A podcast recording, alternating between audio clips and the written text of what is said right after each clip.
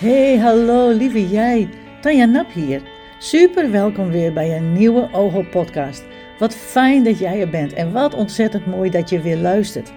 Ga je met me mee naar de boeiende wereld van hypnose? Je krijgt toffe verhalen, tips en inzichten, zodat jij meer de wow-factor van hypnose kunt ontdekken.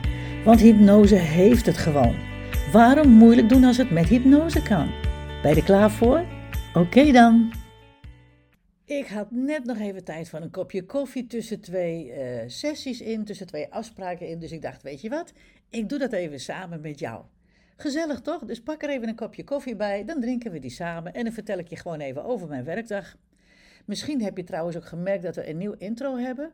En dat komt omdat mijn lieve vriendin me erop attendeerde. Ze zei, weet je Tanja, die intro die past niet helemaal bij de sfeer van je podcast zelf. Die intro die is heel, ja, upbeat, uh, up level. En, en je, je podcast zelfs, die zijn van een hele andere sfeer. Dus dat matcht niet met elkaar.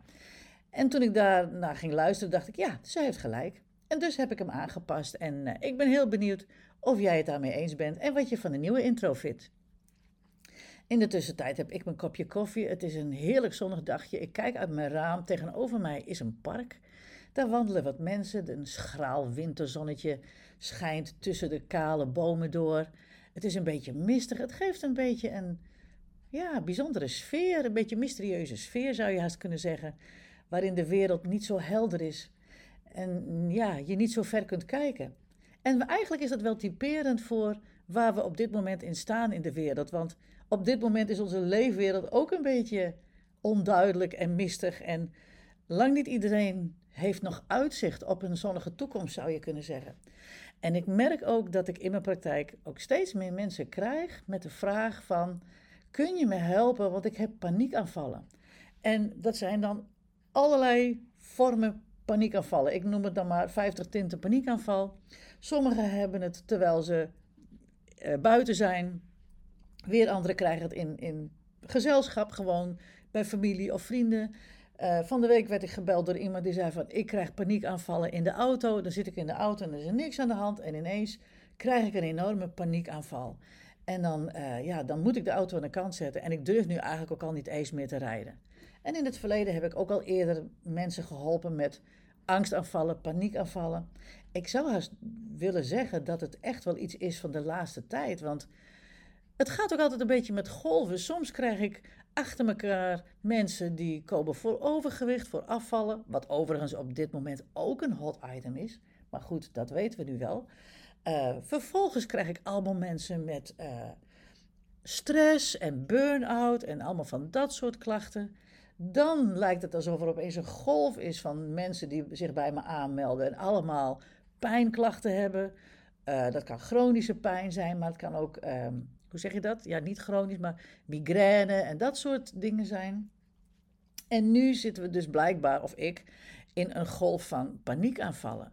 En ik kan me er wel iets bij voorstellen, want de wereld is ook in paniek. Mensen raken in paniek. En vanmorgen hoorde ik dus ook op het nieuws dat ook onder studenten uh, studenten echt lijden hebben van paniekaanvallen, angst, stress en depressie. Ja, en weet je, als hypnotherapeut kun je daar echt waanzinnig mooie dingen mee doen. Je kunt mensen echt zo fijn helpen met hypnose daarmee. Nou, in het geval van de paniekaanvallen heb ik dus nu al een heel aantal mensen geholpen daarmee. Maar het is niet zo dat elke paniekaanval uh, behandeling, tussen aanhalingstekens, hetzelfde is. Ik kijk altijd echt naar wat speelt er bij deze persoon. Soms is het namelijk zo dat uh, de paniek helemaal niks met de situatie te maken heeft. Paniekaanvallen in de auto wil niet zeggen dat diegene angst heeft voor autorijden. Paniekaanvallen in huiselijke kring wil niet zeggen dat, dat het te maken heeft met de familie. Maar 9 van de 10 keer is er wel ergens een factor te ontdekken waar het is ontstaan. Want het brein maakt namelijk koppelingen. Uh, dus als ik iemand bijvoorbeeld regelmatig in één gesprek hoor zeggen van ja, ik loop er niet voor weg, of ik krijg een paniekaanval omdat ik het gevoel heb klem te zitten, of omdat ik het gevoel heb dat ik uh, niet kan vluchten of geen kant op kan, dan gaan bij mij allemaal alarmbellen rinkelen. Want die associaties, die dus in dit geval het brein gekoppeld heeft aan autorijden, kan heel goed zijn dat er in een eerder moment in het leven een situatie is geweest waarin zo'n persoon niet weg heeft kunnen komen. Of ja, uh, klem heeft gezeten, op welke manier dan ook maar. Daar ga ik dan naar op zoek. Wanneer was het in je leven dat je het gevoel had dat je ja, in de val zat, klem zat? En daar gaan we dan mee aan de slag. Dus paniekaanvallen, het lijkt alsof het gaat over het moment in het hier en nu, maar 9 van de 10 keer gaat het terug in de tijd naar een ander moment op een andere plaats, met andere mensen, in een andere situatie.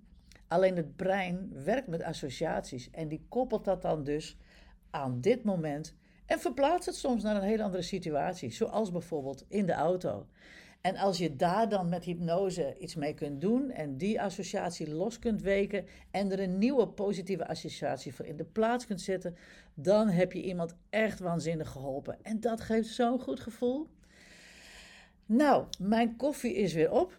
De volgende cliënt die staat alweer te trappelen, dus die ga ik nu ophalen. Um, dit was, je zou kunnen zeggen, koffie met een wolkje hypnose. Wie weet gaan we op een later moment weer eens even koffie drinken. Dus uh, ik wens je een hele fijne dag vandaag. Of het nou een werkdag is of een vrije dag. Geniet van de dag en uh, blijf gezond. Dit was het weer voor vandaag. Super bedankt voor het luisteren. Ik ben zo blij dat jij je kostbare tijd hiervoor hebt ingezet. Dank je wel daarvoor.